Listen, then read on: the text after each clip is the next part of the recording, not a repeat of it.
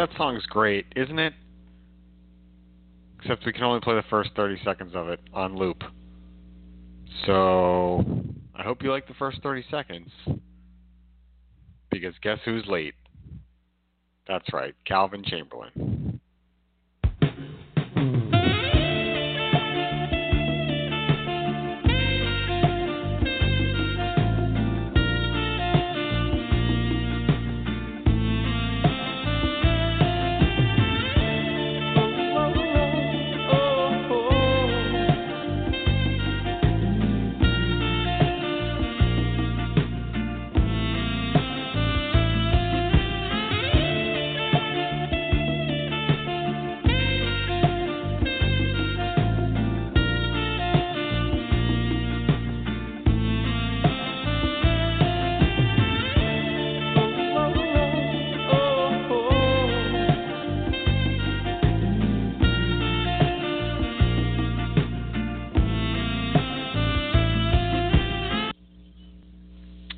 Else want to hear another George Michael song for a few seconds?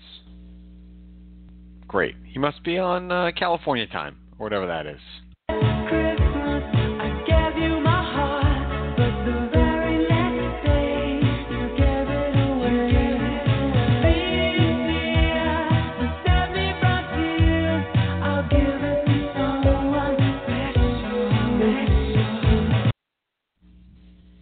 I'm not going to sing for you, but I'm not really sure where the hell Calvin is. So I'll let you know that you're listening to Careless Whispers on CLN. And my name is Matt Rury, even though I would prefer not to tell you who I am right now, because my co host is MIA. And all of a sudden, just like that, I conjured him up. So here we are. We've played uh, multiple 30 second clips of George Michael songs, and Calvin decides to show up. Hello, Calvin. Yeah, so here's the thing. I had a guest over here, and they were locking uh-huh. up my bathroom, and I just really had to pee. So I'm sorry, it had to be done. Huh. Had to be done. For the, I only have one bathroom. I know. I'm, I know. I'm poor. Yeah, yeah. Just so you guys know, I'm poor. Fun facts. Fun facts about me. I don't. Well, you heard it here first. Calvin Chamberlain declares himself as poor on the show. So Nick Gelso, if you're listening, pay this guy something. Like, come on, he does he does stuff for you. I'm sure. Nick, I could right? use a few shekels. Yeah. Yeah, a few shekels here or there. Give him yeah. a give him a give him a nice little handout. You know, just ship him over yeah. a few Amazon bucks. Little package? Yeah, yeah. You could pay me in gift cards if you want. You know, uh-huh. a couple of gift cards A couple of gift cards for Calvin Chamberlain. All right. Well, you know who's not getting a gift card? Actually, you, you know who might be getting a gift card for his uh, his upcoming contract in the NBA. Not Isaiah Thomas making two million dollars. Marcus Smart, sir. That's where we're going to start tonight because we're going to go back to our roots. We're going to start with the Celtics, and that's the the biggest thing on my mind right now uh, because it's the only unknown really, besides how Gordon Hayward is going to fit back in, into things, but I'm not concerned with that because I think that's going to be fine. So we're going to talk about little Marcus Smart, uh, a little Marcus Smart uh, contract discussion tonight to, to, lead off this show.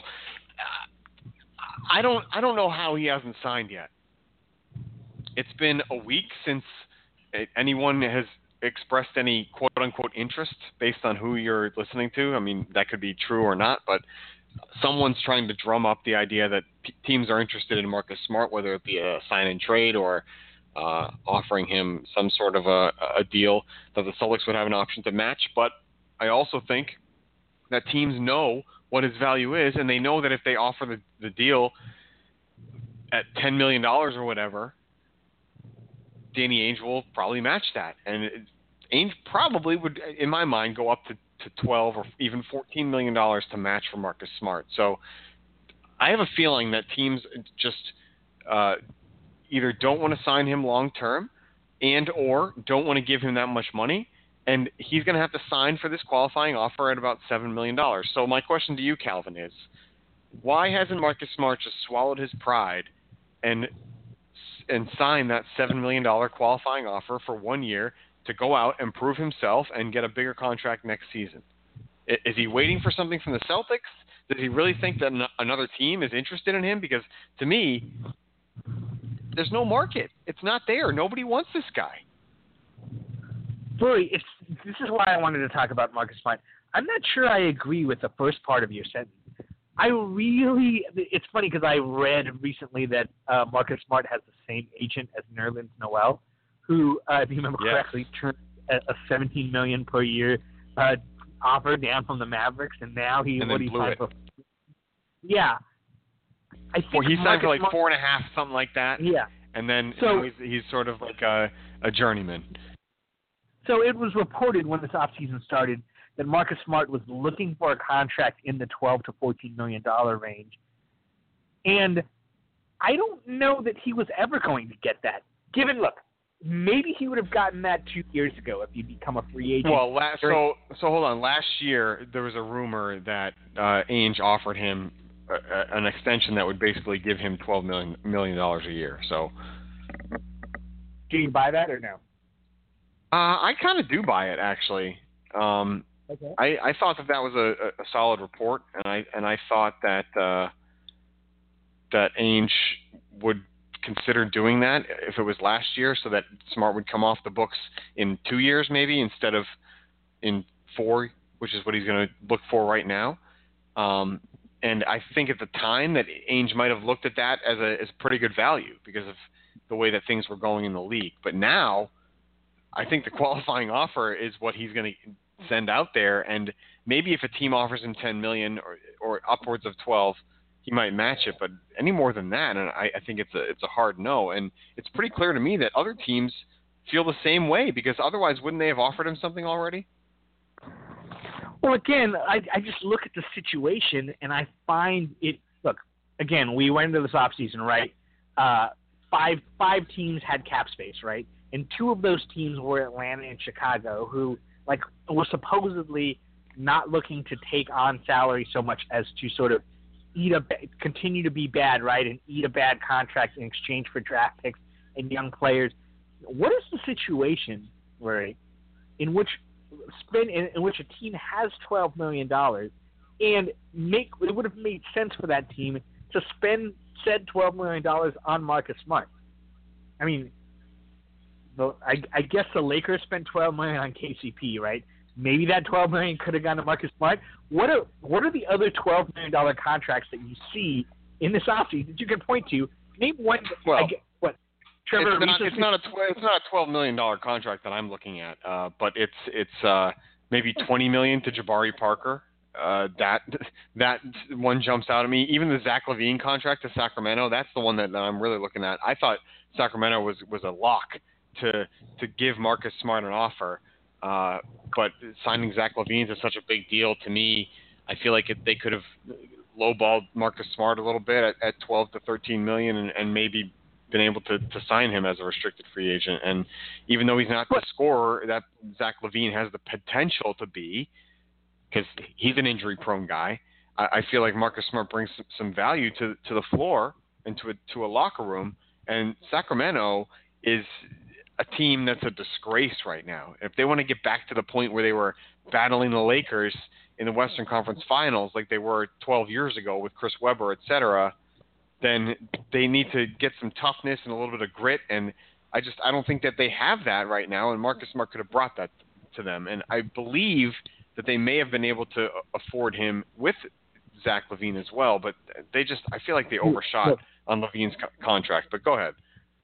Yeah, we can get into Zach LaVine in a second. Fact, we we can do right now if you want, because we I meant to get into a couple of these dudes who like we didn't get a chance to talk about last week. Um, Zach LaVine is a really interesting one. Yeah, Sacramento maybe they shouldn't have offered him that deal, right? But th- but they did. But I think there's a difference between a Zach LaVine and a Marcus Smart, right? Like you just said, Zach LaVine, whether or not he pans out, you, you're when you what you're paying for in Zach LaVine is theoretical. You're paying for his theoretical ascent to all star level. That's again, despite the fact that he's coming off the injury. Do you think that anyone? I don't think that like anyone projects Marcus Smart to like get significantly better than he is now. No, Marcus, you don't you don't pay for Marcus Smart because he's a high ceiling guy. So, yeah, all right. So that's the whole thing. They're taking. Then you're admitting that they're taking a gamble, and that's that that's fine. If that's the way they want to they want to spin it, then that's, that's fine. I feel like Marcus Smart is proven though, right? Right. He no, he is proven, but the difference is is the, is Marcus Smart only has value on a good team. That's the, that's the the point that I'm making. There's no why would Sacramento ever sign Mark a guy like Marcus Smart when Marcus Smart again he's not a guy who can shoot right? We've established that. He's a guy like Marcus Smart on a bad team in fact is probably a problem because Marcus Smart cares so much about winning. You can only put him on certain teams because he's, he's what he is is an extremely valuable role player right in in certain situations that fits with certain teams. I don't see any scenario in which signing him to $12 million for a team like Sacramento makes any sense at all. What are you getting out of that? Why would you do that? No, okay, so you're, you're right, and it, the the thing is that Sacramento came out and they they think that they are a good young team. They think that they are they are on the cusp of actually making something happen. That that's not that's not true in my mind. I don't believe that that's what they what they are. But if if you're a team like that who believes that you can make some noise in the next couple of years, I think that Marcus Smart is a type of guy that would add a, a lot of value. And uh, to me, though, he his real fit in the NBA is exactly what I hope he is on this coming in this coming season, which is a guy that makes seven to ten million dollars a year and plays 30 to 35 minutes a game, possibly uh, that's a 35 on the high end, and he's playing at the end of games, and he's not shooting the ball. Uh, he's in there for defensive purposes, and he wins a championship. That's the way that I look at Marcus Smart. He's a role player on a championship team, and I'm hoping that the Celtics are able to retain him and and uh, and, be, and win championships with him, and have him play a significant role because I think that's that's where he he belongs uh, as far as it, his role in the NBA is concerned. Uh, See, but yeah, I, I just, I am not, I don't think that the the 12 to 14 million dollars is realistic for him, and it's being proven right now because nobody's giving him an offer. Right, which is why I don't think that when, when you said at the beginning, I don't think like the reason Marcus Smart isn't getting any offers is because uh, like other teams were afraid the Celtics were going to match any offer from Marcus Smart that that was reasonable, and thus like there was no point in them tying up the restricted cap space. Oh no, because if they wanted him, they'd offer. I I just think that I think that Marcus Smart himself, when when he said I want an offer in the twelve to fourteen million dollar range, and whatever his agent is telling people, I feel like he has priced himself out of this market because the Celtics, regardless, the Celtics still own uh, the his rights, right? And, and teams are not again because the league has moved so much towards shooting, and and Marcus Smart's biggest weakness is the fact that he can't shoot. Mm-hmm. Mm-hmm. I mean, to I mean to say that Mike Marcus Smart is a divisive figure is like not. Mm-hmm, it's not a controversial opinion to say, right? We you and I are both co uh, hosts of some post game talk. How many conversations have we had about good versus bad Marcus Smart over the years? Uh, his importance versus like just some of the dumb things he does at other times.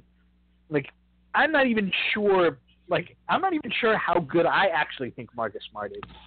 But, but yeah. certainly, I don't think so in this market that's another yeah, sort of uh, story that's been coming out and sort of rumor, whatever you want to call it, rumbling, uh, that uh, teams are starting to look at players from the Celtics, a la Evan Turner and uh, Jordan Crawford, for example, and, and see what they did under Brad Stevens. And I mean, Crawford didn't get a big contract, but Turner did, and start to wonder whether players that he plays for, Jae Crowder is a pretty good example, uh, are better under his, under him for some reason or in, within a system than they are out on their own, and that's why they're not getting contracts. And I think, I mean, that's some people seem to think that uh, Marcus Smart is an example of that as well.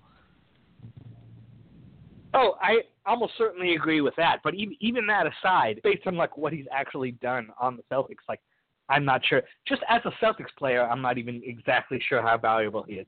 I don't think he's twelve million dollars valuable, especially in this market a couple of years ago, maybe when Timothy Mozgov's getting sixty million, then yeah, sure, give Marcus Smart twelve million. But I, I just feel like what's happened in, in this off season, like what guys have had to settle for, I just don't think it was realistic. I feel like he priced himself out of the market, and instead of just waiting around for a big offer, like his agent should have gone out and talked to other teams and been like and Yeah. tried. You know, he, maybe he he should have instead of trying to get a twelve to fourteen million dollar deal, maybe he should try to sign a nine million dollar deal.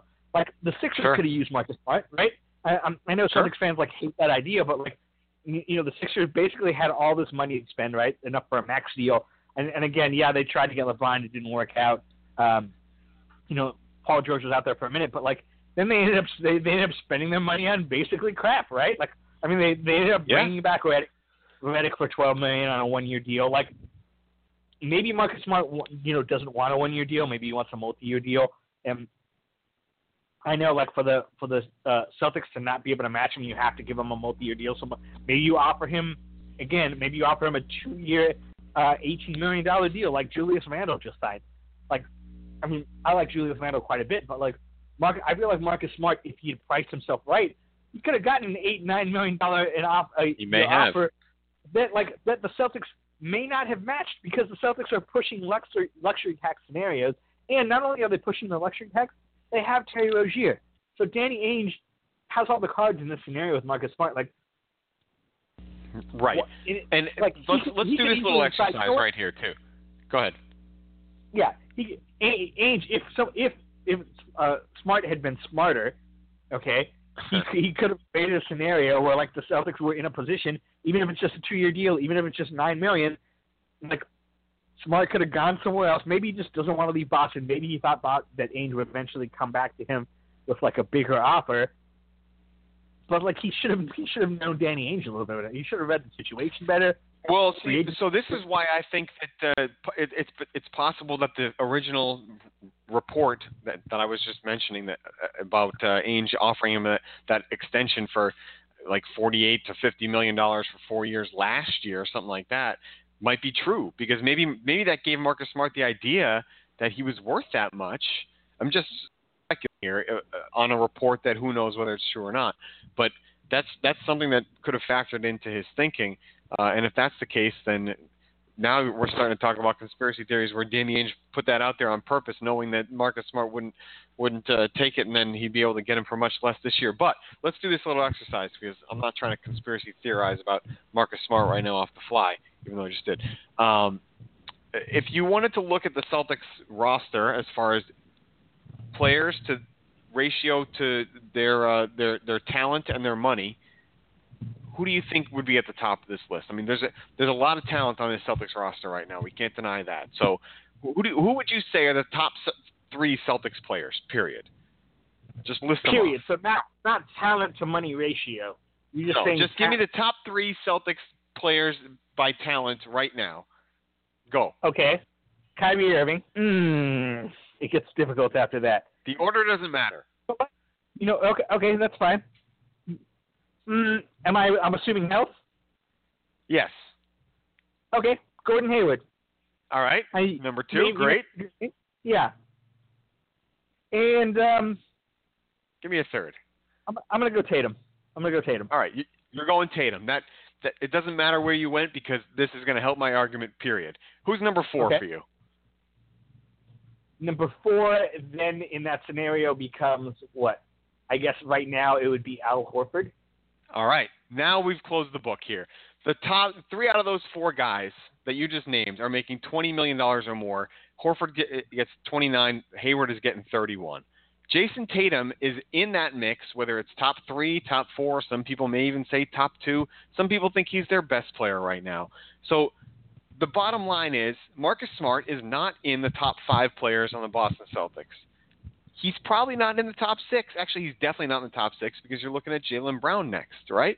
And after that, you already mentioned Terry Rozier, who could fill in at point guard if need be.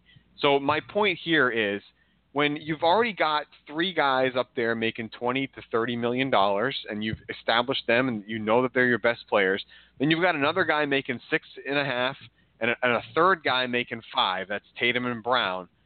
Uh, how are you going to pay Marcus Smart, who's your sixth to seventh best player talent wise, in in the top three to four as far as the money is concerned? I think that not only would it uh, hurt your salary cap and it would sort of put handcuffs on you a little bit going forward, it would send the wrong message to guys like Tatum and Brown because I mean, while maybe Marcus Smart is well liked by the coach and he plays really hard, they know they're better than that guy. And I mean, maybe it, makes them more hungry, but ultimately, I feel like they they might look at this and sort of say, well, why are you giving this guy this money when you could save it for me for next year or the or the year after, uh, and, and sort of just piece things together going down the line assuming that that deal was going to be a long-term extension. If it's a one-year deal, then obviously all that's off the table. It doesn't matter. But I just I feel like as far as talent to ratio, the talent to money ratio is concerned, if Marcus Smart's not in the top six or seven as far as talent is is on your roster, why would you pay him like he's the top like a top three player? It just it doesn't look good. Well, and not only does it not look good, look, the Celtics have a financial crunch coming right? Kyrie Irving is up for a max extension uh, after ne- next offseason. Look, he didn't sign now. You're, you're going to have to pay him super max to keep him around if he even wants to stay around, right? We talked about that last week. But let's assume he wants to stay around for the purpose of this conversation right now. Uh, Jaylen Brown after the season is going to be eligible uh, to you know to extend. Obviously, you're not going to give him a max deal, but you're probably going to try to extend Jaylen Brown, assuming you don't trade him in this offseason right? Marcus Smart again getting paid. Marcus Smart in this theoretical world in which he's getting paid twelve million. Then you have Terry Rozier. Again, he's going to be eligible for his extension.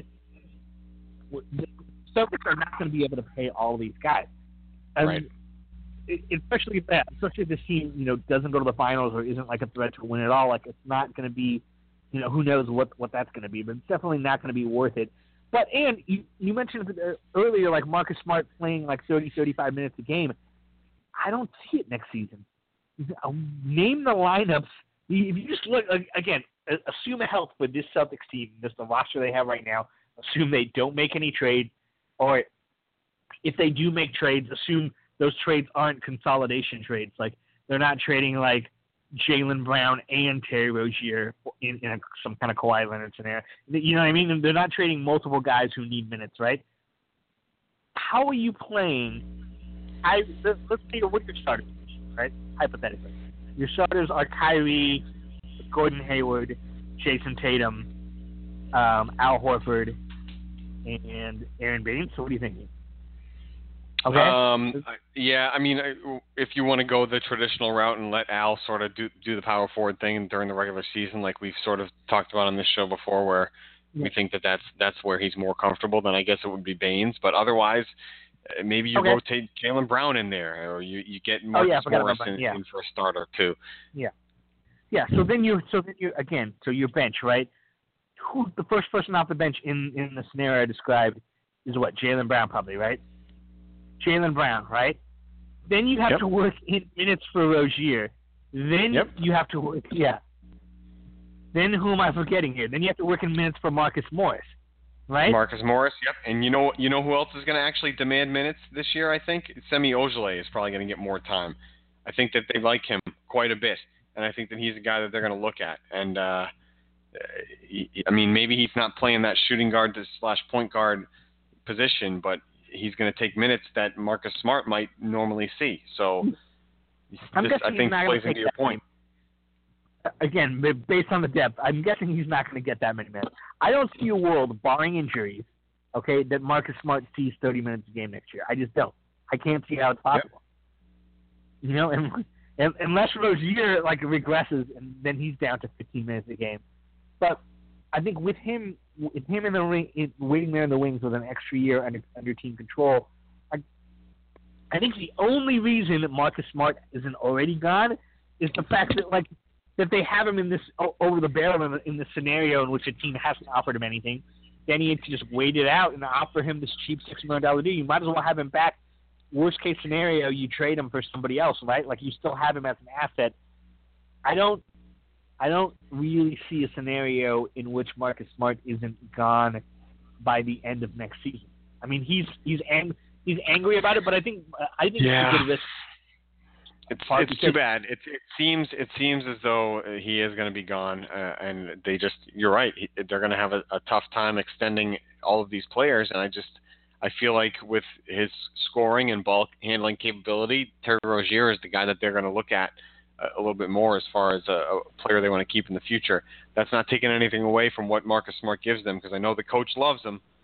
Coach Stevens, Brad loves him over there, you know, and uh, it's just a matter of, of where he fits in as far as the money is concerned. So uh, I think you're right about that. But the risk that people look at, like you were about to say, is that uh, Marcus Smart now gets he plays for a year and he's angry and he doesn't want to actually play hard for the Celtics, et cetera, blah blah blah. Uh, I think it's going to go the opposite way. I think he again is going to want to have to prove himself. He's going to have a chip on his shoulder, and he's going to want to show the rest of the league that he deserves more than the seven million qualifying offer. And uh, I think that the the coach will will allow him to do that. You say he's not going to play 30 minutes a game. That might not be true, uh, or that might that may be true, I should say. But at the same time, I think he might be playing in crunch time, and he might be able to to say, look, like to a team out there that has a little bit of space and is on the cusp of of winning some games. If you want to give me 12 million, maybe he goes back to that next year. Then we're good to go, and I will be uh, the proper value to you. So I think he's going to play his ass off this year. I don't buy this this whole notion that he's gonna he's gonna tank it because he's he's pissed. Yeah, I don't either, and that's kind of the point I was alluding to earlier, which is that like I I think like in a lot of cases we see these guys sign, you know, Greg Monroe, right? Uh, signed his qualifying offer, and then he was sort of a malcontent. I think Marcus Smart, yeah, he's angry about it. He's not going to be happy about it. He probably won't be happy about his minutes either. But I think he's so competitive that like it's worth the risk, and it, he and adding and he's young too. And again, I, to me, it's just as much as anything, just age having the asset. Like I can easily see Marcus Smart get traded by the deadline, maybe be part of whatever a, a package with somebody else or somebody sure. else. It's good to just have him there for that year, especially when you have him under team control for that year. There's nothing he can do about it. I just I don't think he's enough of a malcontent, and if he is, the Celtics have enough depth where they don't have to play him anyway. So who cares? That's true. The the coach can decide to just sit him down at any time if he starts jacking bad shots or he looks like he's not engaged on the floor or something like that. So uh, I'm not. I wouldn't be really too concerned with it, especially with this at seven million dollars. It's not like you're paying this guy a, a lot of money and just wasting salary cap space, uh, which we know that Danny Ainge does not want to do. So it'll be interesting to see if he actually signs that offer, uh, or if another team comes up with something to do some sort of a sign and trade, or if they end up offering him more money that the Celtics would have to match. See, the other thing that I'm that I, I was always curious about is maybe they don't hold a grudge, but why wouldn't Brooklyn just offer Marcus Smart something that they believe the Celtics would match, but is also on the high end uh, of of a contract? Is he really that much of a, a player that they're not interested in? That they wouldn't sort of overpay him a, a little bit? Uh, that's another one of those teams I didn't mention earlier. So if it sounds like I'm pulling that out of thin air, I'm not. I, I just forgot to mention them before, but uh, they're a team that uh, could try and make the Celtics just overpay a little bit, or, or take on a guy that would help them down the line. I mean, maybe it's just that they're just not good enough to take on a guy like that right now, and it wouldn't make that much of a difference. But I just, I don't know. I, I find it hard to believe, Calvin, that some team out there is not trying to call Danny Ainge's bluff and offer Marcus Smart say eleven million dollars a year and force the Celtics to take that deal when they really want to pay him seven. Yeah, I just don't think I don't think the Celtics would match that, and I don't think I don't think there were enough teams out there that had eleven million dollars to which Marcus Smart would make sense for that. I think that and that's my point. Like they misread the situation. Five teams with free agency money, you know, three of those teams Marcus Smart. Marcus Smart makes no sense on the Atlanta Hawks. Like really, you you put Marcus Smart on the on the Hawks next to uh, Dennis Schroeder and Marcus Smart is what he's taking 18 shots a game and you what is he doing? Like he's he's taking he's shooting his 39 percent from the field. And, you know, mean, what is he doing in that scenario? No, he's not right. doing anything. What's what's the point? It's a good in point. any case, Roy, I, right, I think yep. we've talked. We, we just talked about Marcus Smart for half an hour, so um, let's uh, move on from that. What do you think? Yeah, I want. Let's talk about a couple of other contracts. You mentioned Le- LaVine briefly. four years, seventy-eight million. Rury, what are your what are your thoughts on this? We'll just be quick on a couple of these. Yeah, it's too much. I, I mean, I mentioned it briefly earlier. I think it's too much money for a guy like that, and I just uh, I'm not sure if if it's really going to pan out. I, maybe it's a gamble, um, but uh, he is the type of player that uh, I think is injury prone, and I just I don't believe it's almost 20 million bucks a year. It's it seems like it's a lot of money. Sacramento sure had the cash to do it, and they I guess they had to pay somebody, but uh, I just I don't feel like he is going to be a great fit, and maybe I don't know enough about De'Aaron Fox, but um, I, I just I don't buy into Zach LaVine as as far as a a, a player that really is going to make a, a huge impact on a team. This really kind of goes back to the same argument as far as Marcus Smart on some of these bad teams concerned. Zach LaVine is good. He's a much better scorer than Marcus, Marcus Smart. I won't deny that, but I don't think that he puts anyone over the top. So if Sacramento thinks that's what's going to happen here, they they seem to be dead wrong to me. Yeah, I I agree with you, and not only that, but um, but like it it doesn't you know, Zach LaVine doesn't make any sense because yes, he's coming he came off an ACL tear. Uh, he's Chicago is not going to be good anyway. I don't think like locking. I don't. It doesn't make sense to me to give this guy coming off this injury, who like I'm not sure how much talent he has, a four year deal worth that kind of money, when like you could be free for somebody else. They're, they're not going to be. They're not building anything you might as well continue to be bad. Look, I don't like teams taking, but I think they're going to be bad with LaVine anyway, even if LaVine is good. And so, like, I don't know. You might as well try to be terrible and get that high pick. I don't see what you're like. Even let's say that contract pans out and LaVine like maximizes his talent, then based on the other pieces around him, then instead of being terrible, you're just bad and then you're getting like number nine picks in the draft, and you it, it doesn't make sense to me. Like you're you're not going to be anything beyond that, and I don't I don't really get it. But um, how about you? You hear about Dante Exum's contract though? Three years, thirty three million. Yes, I did hear about that, and that's another one of those contracts that I looked at and said, well, Marcus Smart is definitely going to get a twelve million dollar offer from someone if Dante Exum is getting eleven. Uh, but alas, it has not happened yet. It's not come across. Maybe it will. There's still a couple teams that are potential, um, but uh, or potential suitors, I should say, for Marcus Smart. But it's not looking good for him. But yes, this Exum contract, I'm I'm surprised. I'm very surprised by this. Uh, high lottery pick, but a guy that just hasn't really panned out. Also has had some injury troubles.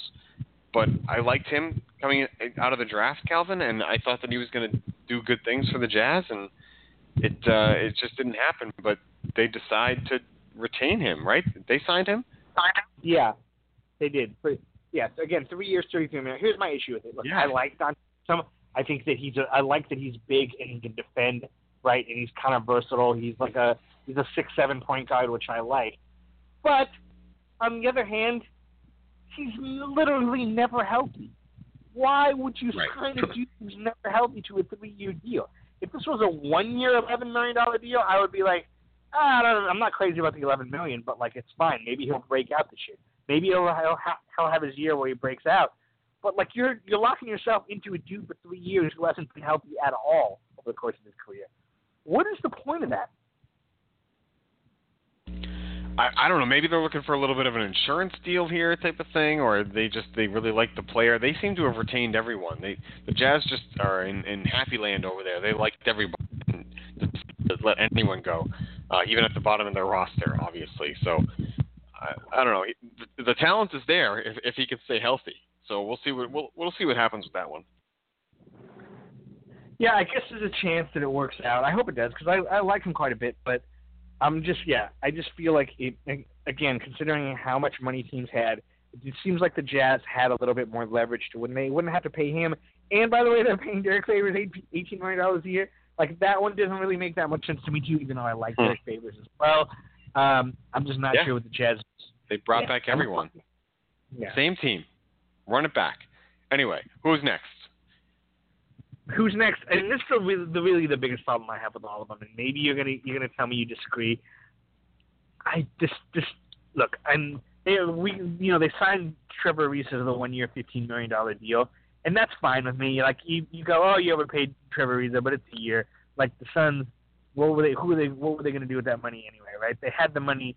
They're like nobody wants to go to Phoenix because they were terrible last year. Like maybe Ariza sort of is like a mentor for Josh Jackson or whatever.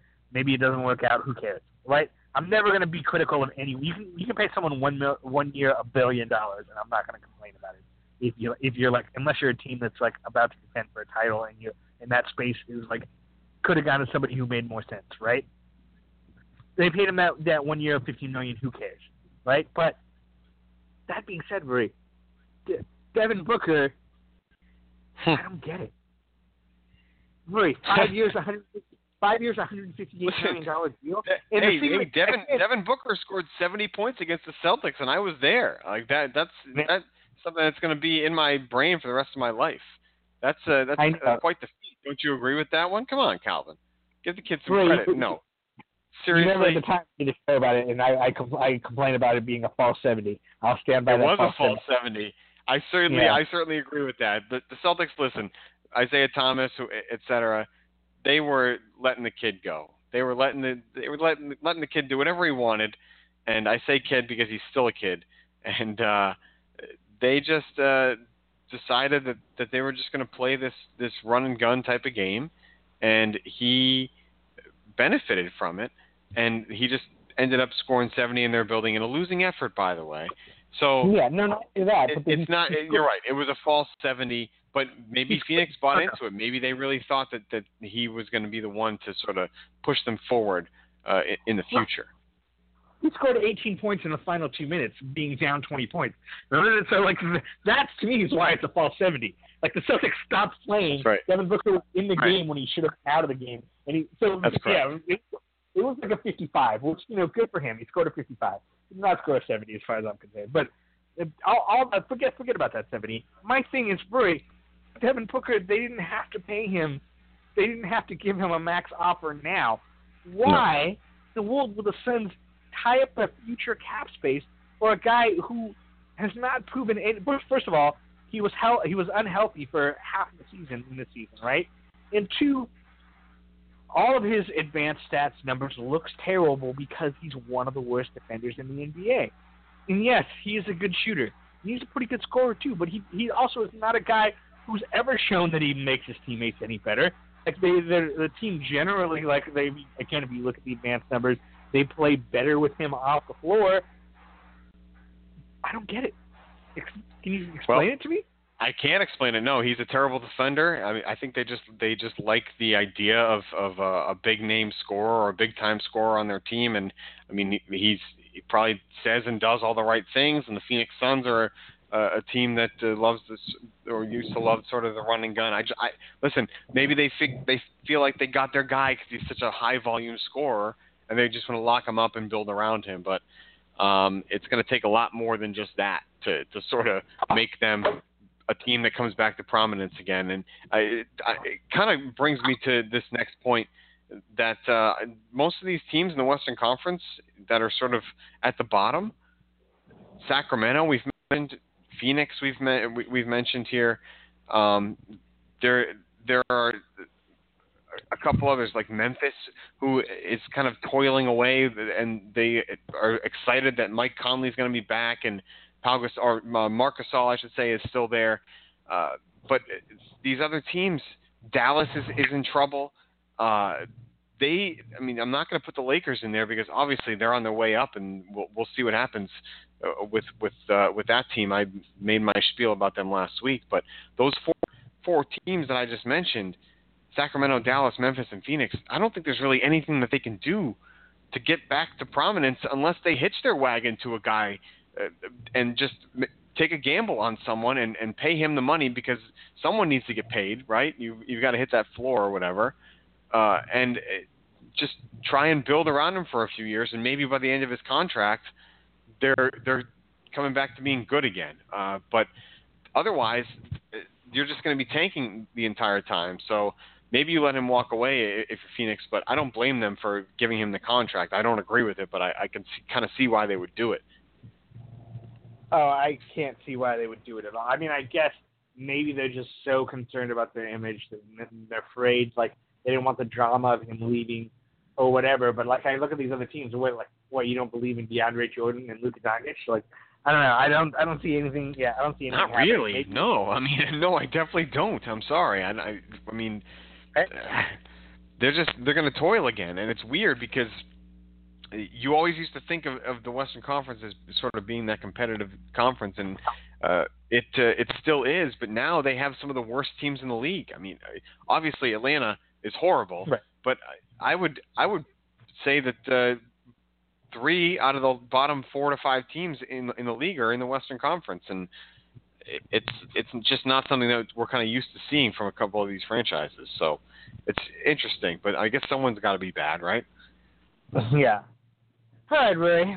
Uh, the Lakers are about to play in the summer league finale. That's going to start right when the show ends. Oh, boy. Um, yeah. Back to back. Is that why you want to do it now? Are you excited about this, defending their championship? They're, they're, they're yeah, they could be back to back champions. Lakers, yeah. Lakers and Portland, they're, they're like the Cavs and Warriors of the summer league. They're just running. Yeah, they're it's crazy. Back series. Yeah. I mean, again, we talk about this every year, but so let's just we will be quicker than this year. Summer league mean anything? Yes or no? Well, I, I don't really care about summer league as far as uh, what is happening with each player individually. Uh, Josh Hart, LeBron's boy, your boy, named MVP of the summer league before the finals even ended, before the championship game even happened. I don't know how they can do that. What if somebody goes off on Portland and just crushes him tonight? Then the, the, the MVP. Uh, but my my question to you this year is more along the lines of how do you feel about the format because they have been toying with the idea of changing the playoff format for the actual league in the actual playoffs and going to a 1 to 16 type of format uh, regardless of con uh, of conference it would still be eight teams from each conference I believe but they would seed it differently uh, it's sort of played out in, in, that way in the the summer league for the past couple of years obviously two western conference teams ending up in the finals how do you feel about that? Is that is that a change that you're open to? And uh, I mean, or or would it just be something that's sort of like, uh, I don't I don't really care. I'm kind of in between. I'm partially open to it. I like the idea of creating more exciting matchups and having one to sixteen. I just think that like the downside of it is that it makes the conferences during the year entirely irrelevant. And and my question is, beyond that, like let's say you go to one to sixteen, do you then eliminate the weighted schedule? Do you just play both conferences the exact same amount of times? Or yeah, I'm not sure what they would do. They'd have to do something like that. I mean, maybe have a, a little bit of a division weight, uh, but that opens up more travel, and, and that's actually something they, they've been trying to cut down on. So I think it's right. a very hypothetical question because while they're toying with the idea, it doesn't seem very feasible. Uh, and if it if it were to happen, I'm not sure if I would really like it either because uh, while yeah, you're like you said, it would it would open up different matches or different uh, different matchups that might be interesting or uh, something that you wouldn't normally see in the finals. You could probably see those matchups in the conference anyway. Sometimes the first round of, of a conference uh, playoff in either conference is is the best series of of that round or of that whole entire playoffs. There are, there are times where you have a, an epic series in the first round between a couple of teams that are, are really uh, going at it, and it's the most exciting until you get to the finals. So we've seen that uh, yeah. many times before, and I just I feel like it doesn't matter when you have that matchup; it's still something you want to see. So seeding one to sixteen to try and push those matchups further down the line uh, I don't really buy it. I, I I would be a no on that one. I, I like the way it is. Yeah, I would be more in favor of like a and just to add excitement, right? More of like an MLB style wild card scenario in which like the top four teams in each conference get a bye, and then four through twelve play each other in a one off. What do you think about that? Like a one game series, or because yeah, I mean, if you start extending it out, exactly. then no, no, no. One game series. One the game. Teams, the, the, the four teams that survive again, again, four through twelve. That's eight teams, right? So, so four would play twelve, right? And you know, again, five, etc. Or, or five would play twelve rather. And, you know, six to, and then the, that would leave you with four teams left. Those yeah. four teams would play one. And those four one game play get in. Four. And and that that part of that would eliminate like, you know, lottery scenarios and like teams would have hope, like teams that were like not necessarily good would have like just wild card chance hope. Well, well, we're the 12th team, but if we get if we go to you know if we go to Milwaukee and beat them, then we're going to get a chance right. at the Raptors. Well, let's let's play that let's play that out. Do you think last year that uh, that uh, Brooklyn could have beaten Indiana on the last game of the regular season, or the the day after the last game of the regular season, game 83, if you will? Um, not no. Well, here's the thing. You know, one game's probably not, but that's but maybe it, that game All right. would be exciting. You know, yeah, you know All right, who so you like game? that matchup that for the one game, Brooklyn, Indiana. How about in the Western Conference? We had we would have Sacramento traveling to Utah. I think Utah would have waxed them. I think it would have been not, not even close. And uh, that's where that's where it starts to get a little shady. Like it's just That's an extra fine, game, the- and, U- and Utah's fine, looking at but it like, whole- come on, we gotta we gotta play this extra game. This is BS. But that's fine. But the Lakers have a chance to get into New Orleans, straight up. The state, the Last Clippers year, have a think chance. so? Oh, yeah, maybe. The, the Clippers have a chance against the Spurs too. I don't I know hate the the way Clippers. the way New Orleans came out gangbusters in that first round against Portland and just swept them away, Calvin. I don't know, man. I don't know if the Lakers but- would have been able to take that game, but either way, you, you, your point is made. I understand. sure, I'm It's, it's a it's a good wrinkle. All right, let's move on. We've only got 13 minutes left here. Minnesota Denver is a crapshoot. Crapshoot. Oh, that would have been an awesome one. See, that's where that's where it really gets down to it. So that's where I'm saying like maybe 12 teams is too is too many. Maybe you're just doing uh you're replacing the seven and the eight and give, making both of them do uh, some sort of a wild card situation. Uh, So the Clippers at San Antonio and Denver at Minnesota, and then you fill in your your eight team bracket just like that. So that's the way I would sort of look at it. That's that's Uh, you got to trim fair. it down a little bit. I'm in. Okay. All right. What were you What were you saying after that? Uh, where were we at? I'm sorry. Oh, we're moving on. That's what that's what I was saying. We're moving Uh, on. Uh, wait, who, has, has anyone impressed you otherwise in summer league? Uh, what do you think about this Josh Hart thing? I mean, I sort of joked about it, MVP of the summer league, but is um, is he the real deal? I mean, apparently he is, but is he going to really get that much playing time alongside LeBron and friends uh, this year? What do you think? I mean, look, Josh Hart was the underrated last year, like Laker rookie, you know, in, behind Kuzma Mania and, and like the cult of Lonzo. Like Josh Hart was a good player for the Lakers. He would- he like had multiple games as a six five guard where he ended up getting you know 11, 14 rebounds, and he's a good defender. Sort of, I, I feel like he is, uh, you know, the type of player who fits as well with LeBron as anybody on the team. So I think he is going to get minutes next year. Um, I think that he like came into summer league to show off his improved game, and he's he, to me. It's like I don't have that much to say about him in the summer league because he's like dude who's clearly too good for summer league. He's that guy.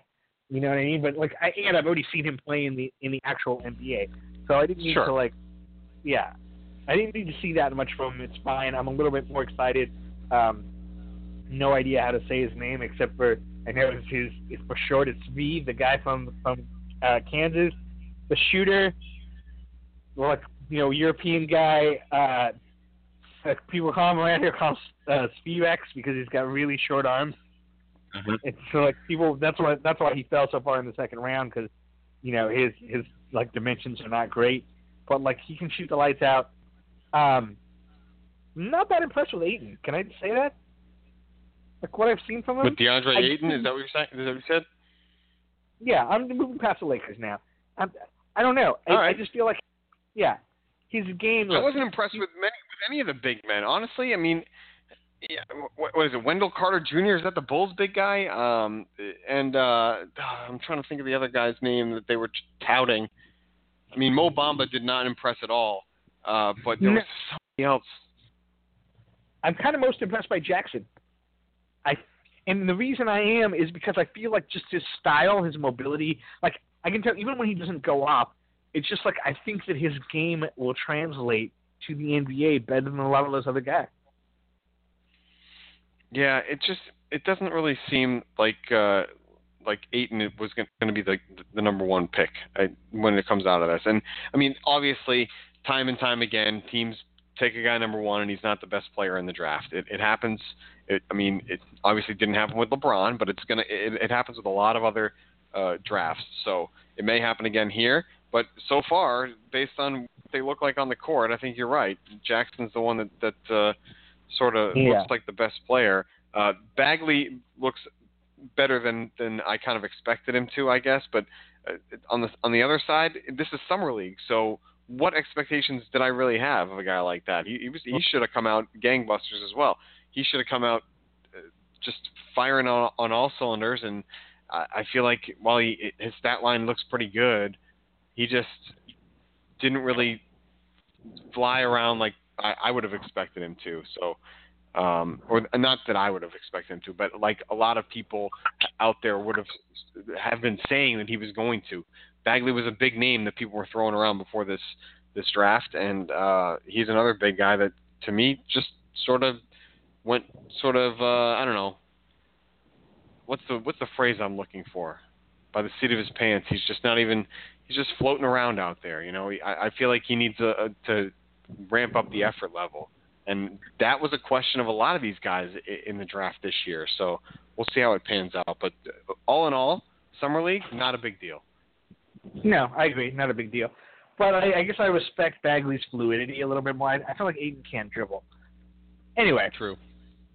um, let's see. What else do we have? Oh yeah, did you hear about that guy who called the cops in a pickup basketball game because the the sc- a screen was too hard? No, I didn't hear about this. Yeah. So this, so this dude, uh, again, playing at a local rec league, uh, I guess he fouled someone, and the guy, like, coming the other way, just gave him a really hard screen, laid him out. He got up and he called the cops. Right. I mean, I realize we've, like, reached the pinnacle of, like, stories about person who called the cops for X reason, right? Like, Yeah, this is where we're at in the world. like, but where we're at in the world yeah, and uh, standing around and selling water and like what have you, all these things. Yes. I get one. My first question is is like, have we reached the pinnacle of people calling the police, or have we just reached the pinnacle of like us knowing about it?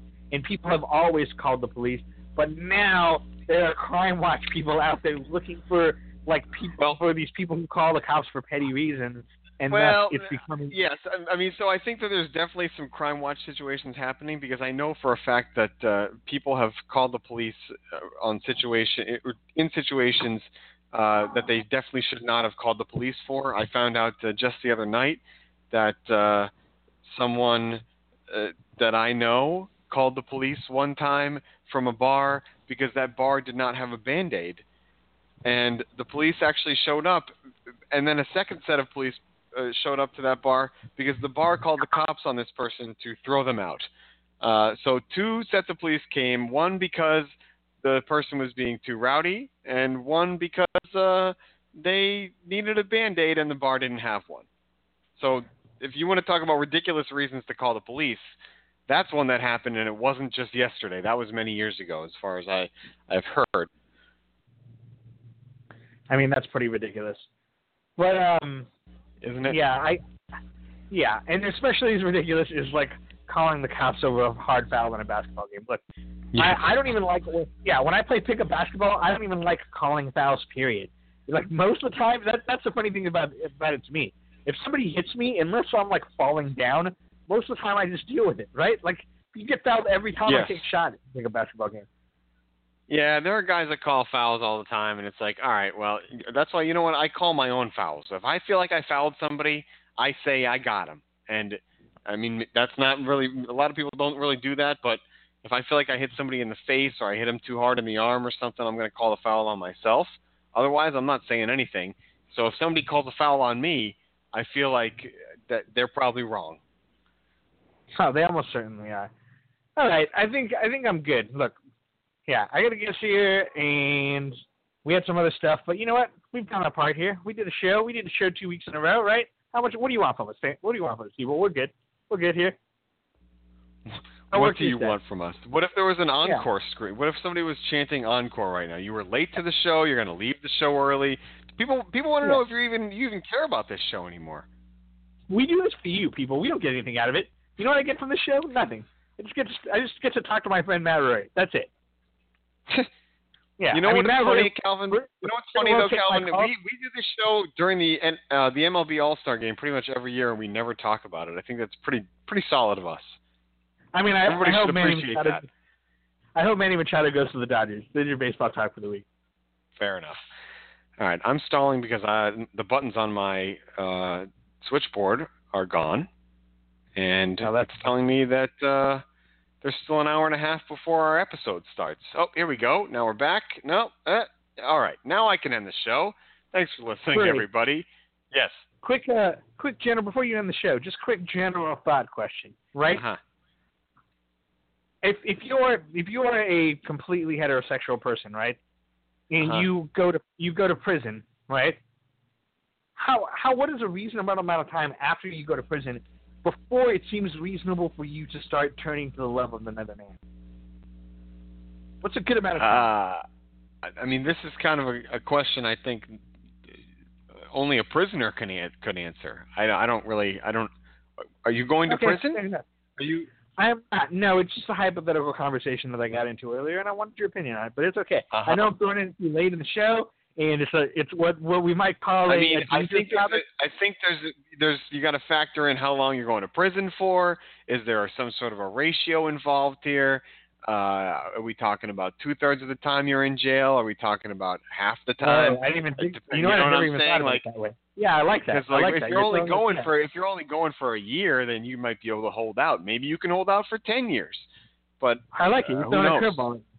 Okay. see what I'm saying? right, fair enough. Yeah, I like it. I'm gonna I'm gonna think more about this. All right, you do that. Maybe maybe we'll talk Okay. about that never again. Enjoy the night, Okay. Calvin. Good night, everyone. Later, buddy. Talk to you next week. Later. All right, sounds good.